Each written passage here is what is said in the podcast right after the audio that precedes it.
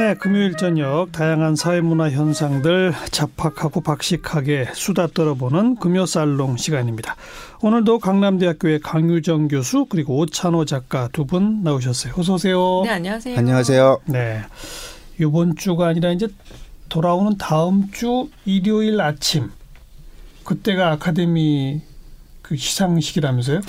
그러니까 우리는 아마 그 월요일 아침쯤 아, 결론을 그래요? 우리 시각으로는 월요일 아침에 않을까 싶습니다. 네, 네, 네. 어, 우리 시각으로 월요일 아침쯤이 될 것 같아요. 네.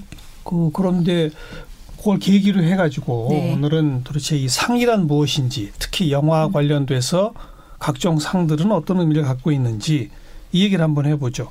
특히 강유정 교수는 영화 평론가니까 뭐 이런 영화 상 있을 때는 특히 바쁘죠. 바빠졌네요. 그 올 특히 올해는. 작년부터 예. 이제 기생충 때부터 그- 그때 깐네에서 이제 상을 받고 나서 굉장히 좀 바빠졌는데 아카데미 그때 얘기할 때마다 도 그랬어요. 너무 시기상조다. 음. 뭐 그 벌써 얘기하느냐 그리고 뭐 아카데미가 뭐라고 음. 그 황금종려상 받은 영화에 대해서 굳이 그걸 지금부터 묻, 뭐 묻느냐 했는데 이게 좀 현실이 된다라고 할 수 있을 듯해요. 네. 그러니까 말이에요. 네, 여섯 개 부문 후보에 올랐잖아요. 맞습니다. 네. 오찬호 작가도 기생충은 봤죠? 네, 즐겁게 봤습니다. 하지만 이제 저처럼 이제 사회학을 공부하고 좀 사회 비판하는 사람은 인기를 좀 영화가 갖게 되면 좀 이제 그 인기에 제가 휩쓸려서 영화를 좋아하는 것에 대해서 좀 경계를 하려고 예, 하거든요. 예. 그래서 괜히 막, 음. 어, 저 사람들이 저거 그냥 이름값으로 너무 보는 거 아니야? 상 받았다고 그냥 보는 거 아니야? 음. 약간 이런 식으로도 이제 접근해보기도 하고 그렇습니다. 그래서 트집도 많이 잡고 아, 그럼에도 불구하고 굉장히 재밌게 봤는데 저는 예. 개인적으로는 이제 봉준호 감독의 기생충이 원래 그 좀 날카로운 색깔보다 더 좀 이렇게 유연해졌다고 생각을 하거든요. 음. 그런데 그게 전 세계적인 히트를 치니까 아 이렇게 예술의 어떤 수위 조절이라는 것이 굉장히 중요하구나 이런 생각했죠. 음. 네. 그나저나 칸느 영화제에서 황금종려상 탔잖아요. 네, 네, 네. 그다음에 베니스 영화제, 베를린 영화제 이런 게 꽤 유명하죠. 음, 네. 그것들하고 아카데미하고 또 좀 다르지 않아요? 세계 3대 영화제라고 하면 이제 방금 말씀하신 그 세계 영화제고 그 칸느, 베니스, 베를린. 맞습니다. 음. 그러니까 이 세 개의 영화제는 아직까지 소개되지 않은 새로운 작품들이 소개가 돼서 음. 경쟁 부문에서 1, 2, 3위에 해당하는 각각의 좀 상징성이 다른 상들을 좀 받게 되는데요. 예. 어, 아카데미는 알다시피 이미 개봉한 영화들, 그러니까 기준도 꽤 엄격해요. 미국 에서 7일 이상 개봉을 해야 되거든요. 음. 7일 이상 그 외국어 영화상은 조금은 약간 봐줘서 3회 이상은 3회 그러니까 하루에 3번 하고 나서 예, 후보가 예. 되는 경우도 있을 정도니까요. 예. 이미 거기서 좀 차이가 난다고 할 수 있죠. 그러니까 이미 알고 있는 우리나라 뭐 청년 영화상 대종상 비슷한 게 음. 사실은 아카데미고 세계 3대 영화제로 하는 것들은 말 그대로 새로운 작품 출품해서 경쟁해서 순위를 나누는 거니까 좀 완전히 다른 상이라고 보시면 될 듯합니다. 네. 네. 예술성과 대중성 이렇게 나눠 볼 수도 있나요? 그렇게 나눠 볼 수 있죠. 왜냐하면 아카데미도 일단은 예술성이 있습니다. 이렇게 얘기할 수 있죠. 어벤져스가 아카데미에서 상을 받는 경우는 없잖아요. 어. 네, 이렇게 거꾸로 얘기할 수 있어요. 아바타가 굉장히 주요 부문에 올랐고 타이타닉이 11개 부문을 수상했습니다. 그렇게 따지면 어, 타이타닉은 굉장히 대중적인 영화 아니었나라고 생각이 들기도 하잖아요. 그러니까 아카데미는 어, 상업성과 대중성 그리고 거기에 어, 미국인들이 좋아하는 일종의 예술성이라는 게 전 미국인이 좋아하는 걸 꼭 붙이고 싶어요. 예, 미국인이 좋아하는 예. 예술성이라는 게 좀 들어가 있기 때문에 어, 이렇게 보시면 될 것 같아요. 칸에서 황금 종려상을 받은 영화들이 외국어 영화, 지금은 국제 장편 영화상 부문으로 바뀌었는데요. 음. 그쪽 상을 수상했지만 본상을 수상을 전혀 못한 경우가 상당히 많습니다. 네. 네. 우리 일반 대중적 시각에서는 그 이건 뭐 제가 만들어낸 표현이기도 한데 아카데미에서 작품상이나 뭐 주연상 정도 탔다 그러면 일단 어느 정도는 재밌다. 맞아요. 근데 깐느나 베니스 이런 데서 주요상을 탄 거는 어렵다. 상당히 재미없을 수도 있다. 네, 어렵다. 맞죠? 좋게 말하면 어렵다. 예. 오 작가 어떻게 생각해요? 네. 그러니까 저는 영화를 그냥 좋아하는 사람 입장에서 그러니까 작년이 어릴 때부터 아카데미상 영화를 탄 거는 무조건 봐야 된다 생각했어요. 그러다가 이제 이런 이제 뭐 깐느, 베를린 이런 거 알게 되면서 보게 되니까 아, 제가 이제 막 자기도 하고 음. 이해도 잘 못하겠고 그러게요. 그래서 이제 우리가 약간 예술성도 미국식 예술성 그런 서사에 길들여진 상태에서 그렇죠. 유럽 영화를 보기 시작을 하니까 음. 그 어떤 웃음 코드도 잘 못 찾아내고 그 안에서 어떤 사회 구조를 건드려내는 방식에 대해서도 굉장히 낯설어했던 그런 경험이 있었는데 예, 예. 개인적으로는 최근에는 좀 그런 깐느 영화제나 이런 데서 나오는 영화들도 좀 과거보다는 조금 더 유연해져서 좀 음. 대중성을 좀 많이 갖춘 철학적 영화. 제가 보기에는 좀 그렇게 변모한 것도 있는 것 같아요. 네. 좀 쉽게 다가가고 있는 것 같아요. 저도. 네. 아, 정말 중요한 지적이에요. 미국 영화의 코드와 유럽 영화의 코드는 많이 다르죠. 근데 우리는 옛날에는 유럽 영화를 잘 접하지 못했었죠. 실제로 우린 거의 미국 영화에 세뇌당했던 거 아닌가요? 그러니까 미국 영화 시장에서 지금 가장 많이 나오는 칭찬이 뭐냐면 기생충이 어떻게 끝날지 모르겠다라는 걸 칭찬으로 얘기를 해요. 이게 무슨 음. 말이냐면 우리가 어벤져스를 보건 뭐 블랙팬서를 보건 아니면 어떤 뭐 배드보이즈를 보건 간에 어떻게 끝날지 알거든요. 우리 편이 이기고 상대편은 지고 음. 좋은 편은 이기고 나 이런 결말이라는 게 너무 뻔한 게 지금 말씀하신 것처럼 미국 영화의 흐름인데 너무 익숙했던 관객들이 보니까 어 미국 영화처럼 재미는 있는데 어라 어떻게 끝날지를 잘 모르겠네가 음. 굉장히 신선한 충격인 거. 우리는 오히려 그렇게 안 끝나는 영화도 상당히 많이 보고 오 작가님 말씀처럼 유럽 영화도 꽤 보려고 노력하는 편이거든요. 예. 그래서 그렇게 끝이 어떻게 끝나는지 모르는 게 왜 그렇게 칭찬인지를 별로 체감 못 하시겠지만 미국에서는 어, 정말 그런 거는 소수의 젠체하는 엘리트들이나 보는 영화다라는 개념이 너무 강하기 때문에 이걸 지금 상당히 많은 숫자가 보고 있거든요. 그러니까 좀 기현상이라고 할 수 있겠죠. 네. 상 받으면 다 좋은 영화예요?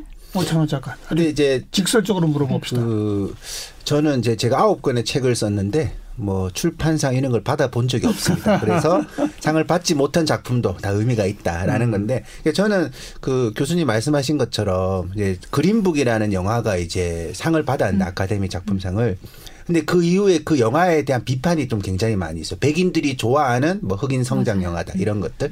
그렇기 때문에 상이라는 것은 그 맥락을 찾아보면 그 상 자체는 축하해 줄 일이지만 상 자체가 어떤 절대적인 권위를 가질 수는 없고 그 상의 어떤 맥락 속에서도 또 비판 지점이 있는 것 같아요. 음. 네, 그런 면에서 뭐 너무 이렇게 뭐 아카데미 상은 뭐 기득권의 산물이야 뭐 이런 식으로 볼 필요는 없을 것 같고 그것도 아니지만 네, 아닌 것 같고 좀 유연하게 이제 비판할 지점도 그러나 찾아보고 그러나 네. 상 받으면 무조건 다 좋은 영화다도 또 아니다. 네, 그러니까 그렇습니다. 상을 받아서 좋은 영화라고 말하기는 어렵지만 좋은 영화가 상 받는 경우는 많죠. 이 선후 관계가 바뀌면 될 것 같아요. 근데 우리가 음. 상을 받으면 무조건 좋은 영화다라고 평가를 하는 경향이 있어서 그렇지만 그건 하나의 뭐 인증 마크라고 볼 수 있는데 저는 어쨌든 한국인이 굉장히 목말라 했던 게 제가 두 가지 다 몸을 담고 있어서지만 노벨상에 목말라 하고 음. 아카데미상이라고 상당히 목말라 했던 건 사실이란 말이에요. 그래서 그 부분에 굉장히 근접했다는 거에 대해서 많은 부분, 많은 분들이 관심도 갖고 궁금해도 하는 거는 사실인데 예. 이제 그 부분에서 좀 나- 나가야죠. 과연 뭐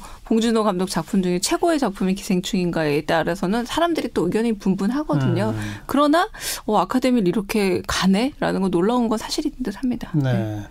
세계에서 제일 유명한 상이 노벨상하고 아카데미상 아닌가요? 따지고 어, 보면 따지고 보면 그런데 아카데미는 진짜 좀 돈이 되는. 그 우리 왜 아까 음. 말씀하셨지만 영화 홍보할 때도 아카데미 후보만 붙여도 그럼요. 장사가 됐고 그리고 지금은 점점점 장사가 잘 안 되지만 과거 뭐 마지막 황제나 이런 영화들만 하더라도 순전히 아카데미 nominate 거 된 거만으로 상 받은 거만으로 굉장히 화제가 됐던 아니, 작품이 많았거든요. 당장 봉준호 감독 기생충도요. 미국에 처음 개봉될 때는 개봉관 숫자가 몇 개 안. 됐는데 네. 가면 갈수록 지금 개봉관이 늘어난다고 그러잖아요. 음.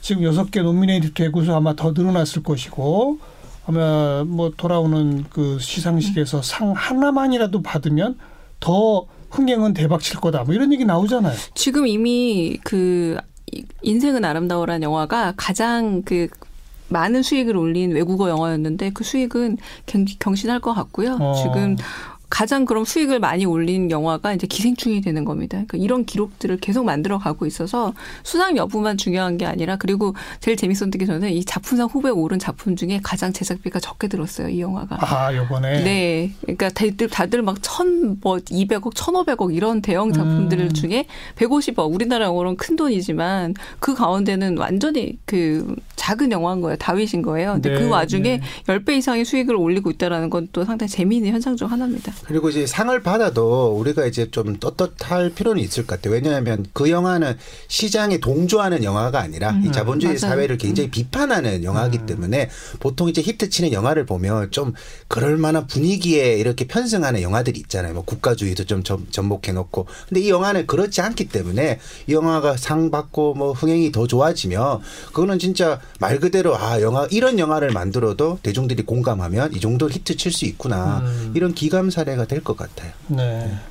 앞에 쭉 소개했던 3대 영화제 칸느, 베니스, 베를린 영화제는 솔직히 티켓 파워는 그렇게 세지는 못하죠. 티켓 파워는 엄밀히 말해서 최근엔 거의 사라졌다고 해야 되는 게 오히려 사라졌다? 왜냐하면 아이고. 기피하는 현상까지 생기는 겁니다. 기피해요. 그 영화 어려울 것 같다. 아. 혹은 지루할 것 같다라는 이미지가 붙어서 그래서 maniac한 영화가 좀 점점 되고 있고 음. 또 한국에서의 마케팅 selling point가 안 되는 이유 중에 하나가 뭐냐면 이미 꽤 많은 분들이 상을 타고 난 이후부터는 이 아마 이 아카데미도 아마 여러 번 다른 분들이 받기 시작하면 음. 조금 희귀함이 떨어지는 것처럼 비슷한 효과도 발생을 하고 있는데요. 그래서 그 세계 영화제는 그럼에도 불구하고 많은 노력을 하고 있고 가장 영화가 어디까지 가고 있는가를 전위적인 걸 알 수 있는 영화제인 건 분명하기 때문에 어 이렇게 볼 수 있어요. 세계 100대 영화를 뽑을 때 깐느나 베를린이나 어그 베니스에서 상 받은 것들은 굉장히 많이 나열이 돼 있는데 어. 아카데미 상 받은 게 거기 몇 개 들어가 있나 따져 보면 조금 다를 수 있지 않나 생각도 들긴 합니다. 홍상수 감독 영화가 베니스, 베를린 뭐 이런 데서 상 좀 탔죠. 어, 뭐 여우주연상 받기도 했고 사실 김기덕 감독이 베니스 영화제에서 가장 상도 좋은 했었고. 상이라고 할 수 있을 그 음. 황금 사자상을 받기도 했었죠. 뭐 네.